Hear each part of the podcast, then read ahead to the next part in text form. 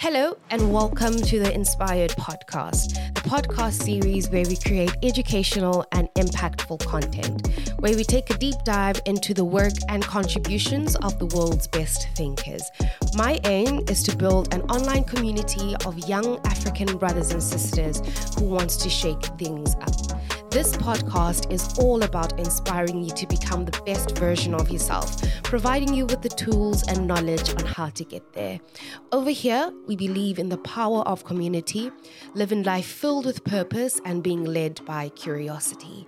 So please, please feel free to get involved in the conversation by following me on my socials and in my show notes. My name is Anita Chacha, and this is Inspired. Enjoy. We have entered the new year filled with hope and courage, the zest for life. And honestly, guys, I feel like this year we collectively will be in our bag, honey.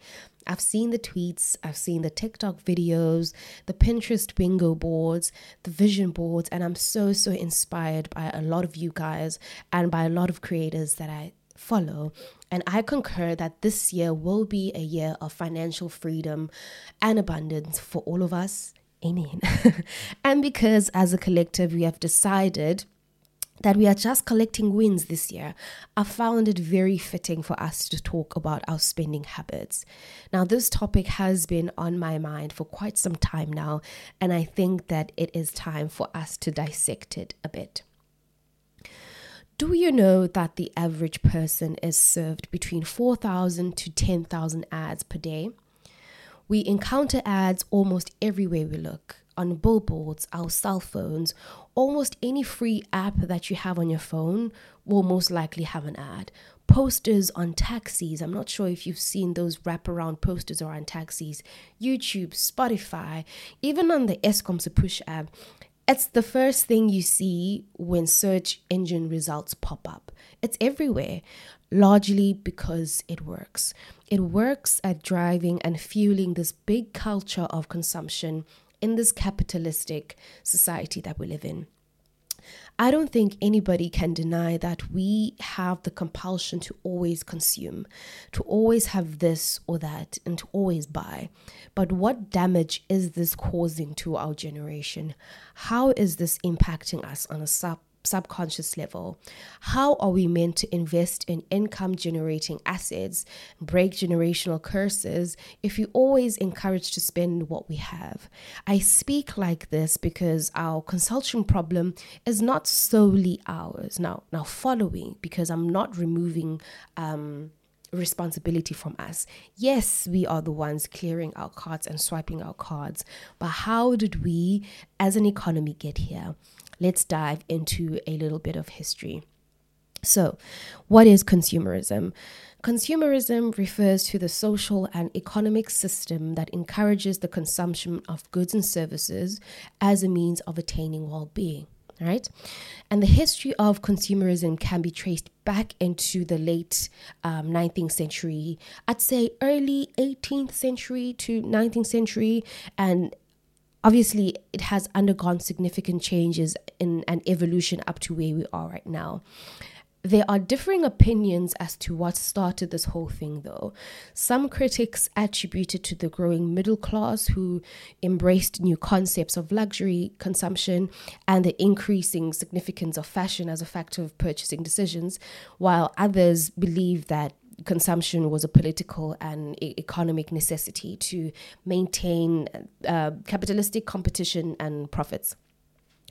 So, with regards to the growing middle class argument, though, it sort of affirms that the revolution was. Um, what's the word portrayed by the construction of large country estates for comfort and the availability of luxury goods aimed at the growing market.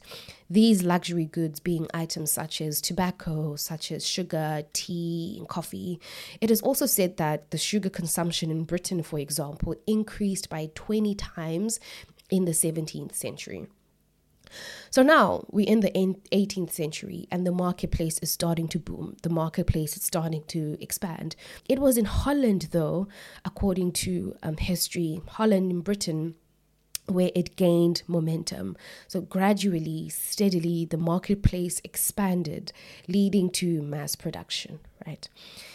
With mass production, the average consumer's needs and wants was available in unimaginable quantities. Because there was so much of everything and anything, this lowered the prices of goods and services. So, here are the important things to note with mass production.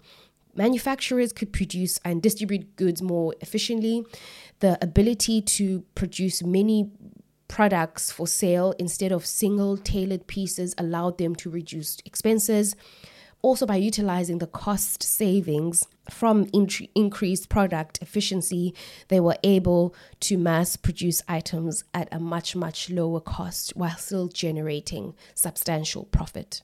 So, when manufacturers clocked that, okay, mass production was essentially the golden goose, everything accelerated from there. I know this may be a piece of useless information to you guys, but I do want to mention the role of television and how it contributed to consumerism because, in my opinion, it was the blueprint to modern advertising. Now, I know, I know, I know that there was the printing press way before the advent of television. I know that, but I'm, I'm not going way back when. And if you're interested in that, I'd suggest that you check it out on your own and do some of your own research. Okay, so back to television.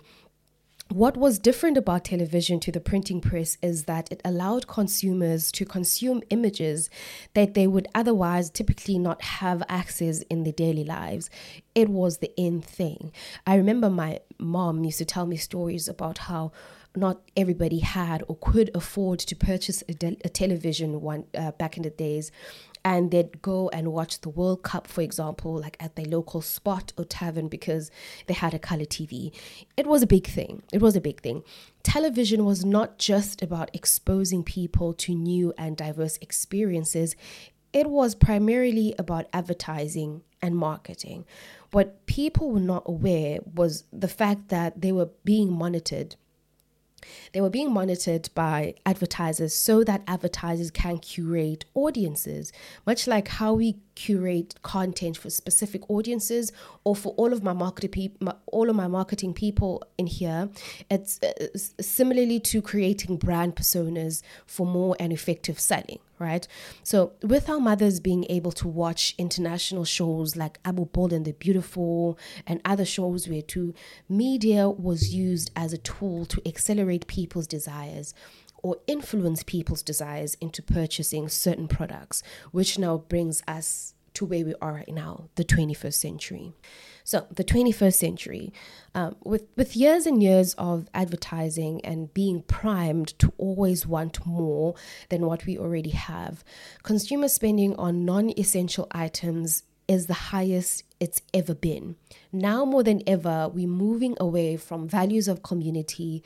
There's an increased disconnect, and quite frankly, we are in a cult of instant gratification to improve our social status. Luxury spending, as the way as I see it, as or as we see it play out in the socials is not most it's not about enjoying your luxury yourself but rather to increase your social currency so that people can see what you have right? We see this play out very prominently on social media with the rise of this luxury style content, forgetting that luxury is subjective and you decide what it looks like for you. I think we as a people, myself included, should move away from buying things that we don't need or things that won't be of value to us in the long term because we are contributing to and staying trapped in this culture of consumption, which keeps us in this loop. Our culture of consumption is now based on convenience. The convenience of being able to purchase just about anything at the click of a button, ordering food on Uber Eats even when sometimes it's double the cost, or um, that 35 rand bootlegger butterscotch latte that you buy every morning before work. All of these costs stack up. Not only are they derailing us from investing in or using that money more responsibly, we're contributing to hurting our environment. And while we're still talking about the ease of buying things on a click of a button, let's look at the tactics marketers use and the psychology behind why we can't stop checking out and clearing our carts out, right? So, what the capitalist economy managed to do brilliantly is the art of persuasion, it, persuading you and me that we need more stuff through marketing and advertising. It, of course, has a name, beloveds. It's called neuromarketing. I love me a good neuroscience reference. We love it. it's called neuromarketing. Anyway, so neuromarketing is defined as the study of how people's brains respond to advertising and brand related messaging to monitor and predict customer buying behaviors, right? So, for big businesses and marketers, this is a genius way to gain insight into what influences our buying habits, how they can manipulate that to reduce risk on their side, and they also use it in research to see which campaigns will work best. If, you're in the tech space, in marketing, or uh, the technical side within a marketing function, you know exactly what I'm talking about. A B testing product design testing, page optimization testing, user experience testing. The list is literally endless. It's endless. And come to think of it, it's very it's very creepy, guys. It's it's very it's very weird. I don't think you guys realize how weird it is. You surveillance pretty much. I I remember a time in my old job I was checking out a software program with a colleague the software program used an eye tracking system to monitor where exactly the consumer's eyes landed on the live page, right? The software program literally showed us exactly what the user was doing or looking at rather on the other side in real time in real time, I could just see what the other person was doing. So, usually it's in a form of a heat map where it's just blobs of reddish, orangish spots on the page that indicate where the person is like looking at, where the eyes are moving at, and where they like how their eyes are moving and, and stuff like that. And it's very weird. it's very weird. It's, it's an experience that still freaks me out till this day that there are tools out there that are designed to track every single thing that you do.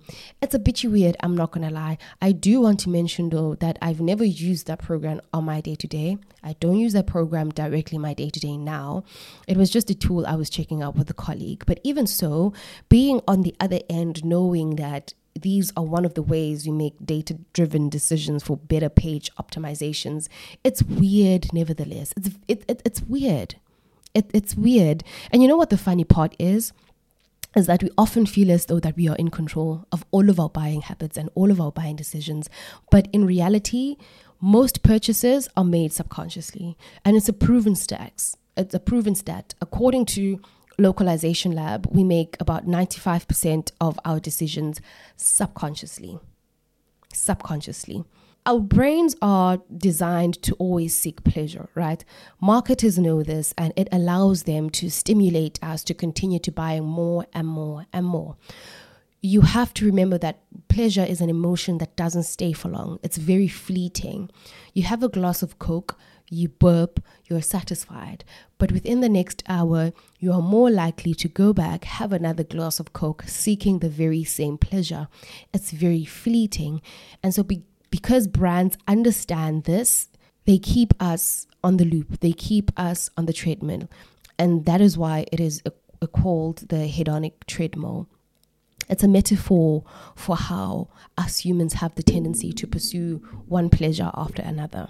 Another example is when Apple releases a new iPhone version in 2022, you go and you buy it. And a year later, Apple releases yet another iPhone version, which is not much different in features, to be quite honest. But because you experience the pleasure of having a new phone from the previous year, the pleasure you felt is what's going to motivate you to get the current and most recent release. Marketers are keeping us in this hamster wheel. Imagine a hamster in a hamster wheel. That's it. That's exactly what's being done to us on a daily basis without us being aware unconsciously. So, here are some interesting facts I came across while doing some research for today's episode. Yahoo Finance reported a 21% increase in global luxury market for 2022 compared to 2021. That is a 21% increase to 1.4 trillion euros as of November 2022. That's insane. as you can guess, the primary consumer of luxury goods on in 2022 were millennials and Gen Zs. This is according to the luxury goods and in-depth marketing insight and data analysis report by Statista. Now, let, let's bring it home, right? The latest, most updated South African consumer spending as of September 2022 is sitting at 3 million 59,000 3,059,324 rands. So even though the household's net worth declined further in the third quarter of 2022 as the increase in liabilities outweigh even the slightest increase in total assets, people are spending on luxury goods. People are spending out here. Mna ke as people abangabalwanga kula 3 million cannot even fathom these amounts because we are greatly impacted by our current economic climate. We are barely surviving to buy food and necessities, yet the luxury market, according to recent reports, seems to be growing. So, all in all, I need you to close that Superbalist app. I say I need you to close that Takealot app vala lo Mr. D uqhotse iqanda instead seek your dopamine hit elsewhere. The culture of consumption is very pervasive and borderline dangerous for this generation. Heck, I think any generation. If if all of your money is constantly buying, buying, buying, what will you have left to put towards your income generating assets? That's if you don't want to live on a paycheck to paycheck situation and actually build generational wealth for your family's generations to come, right? I mean, if that's not what you want, go go ahead and splurge. no one's gonna stop you. Do whatever tickles your fancy. But over here, we are fetching our financial discipline for 2023. Please, thank you. Distracting yourself with inanimate objects will make you happy for a brief moment. It definitely will. And it will give you a dopamine hit. But it's doing nothing for your self discipline. It's doing nothing for your mental growth, nothing for your spiritual alignment and groundedness. The irony of self growth and evolving as a person is that you need to shed things and not add onto the pile. Much like how, when you're evolving and growing and letting go of past behaviors, past habits, ways of thinking and, and coping mechanisms that no longer suit you, the same thing applies to your money. You can't continuously feed your impulses if you want to remain focused in life. You don't need more things. You don't need more things. I also believe that there's a direct correlation between overconsumption and how it drives a wedge between us and our spiritual alignment. I just don't I just don't want to get into that in the today's um, episodes. Um, but you don't need more things. What you spend your money on is what you invest in. So what are you investing in? You're buying a sneaker, you're buying a wig, instead of paying for that certification, that will improve the chances of you getting a promotion and increasing your earning capacity. Why? Why make that purchase, instead of redirecting that money? Now, I'm, I'm no financial expert, guys, but chasing material things will stunt your growth when it comes to income generation income generating assets we need to start practicing and applying money best practices. Just like you shouldn't go to the grocery store hungry, you shouldn't shop online when you're in a hurry. Put something into the cart, let it sit there for a day, and decide if you still need it a day later. Don't let instant gratification win. I said, don't let it win. Yes, businesses, marketers have so much influence into our buying habits and ultimately our money habits, but we should be aware of these things so that we can make wise choices. My aim with this episode is to give you insight into how they operate and to give yourself grace if you have fallen for the very many very clever tactics that they use. But now that you have all of this information, what will you do with it? It's ultimately up to you. You know, when when you arm yourself with insights and knowledge, you make better decisions, right? Now, I'm not saying don't spoil yourself. I'm not saying don't take care yourself, don't take yourself out to solo dates, don't buy that thing that you've been saving up for months for, but be careful. Be careful of the media that you consume the content that you consume rather be careful of the people that you surround yourself with and if you are pressured into living a certain lifestyle. Just be careful of that. Life has ups and downs. Sometimes you just have to be frugal and much more responsible. You know, life has seasons. There are seasons where you'll be eating wagyu beef sauteed in truffle oil honey, but there will also be seasons where you'll be eating amakunyanes bindim It ebbs and flows. There are peaks and troughs. Your dreams your dreams are looking at you and they are side eyeing you and they are judging you for clearing that she in us instead of investing into that certification. Your dreams are looking at you and they are judging you. okay? If you feel attacked by what I'm saying, good. That's the intention. One of my one of my friends recently hit me up via text text and she told me how she felt attacked while she was binge listening to um, the episodes of my podcast. And i cackled so much because i was like good Mdase, good. It's good that you feel attacked. That's the aim. There you have it folks. We have reached the end of today's episode today's podcast. Remember that this is not a me thing, this is an us thing. So please feel free to reach out to me via emails or any of my socials. I hope this episode was informative to you in any way and let me know what to talk about next. See you next week.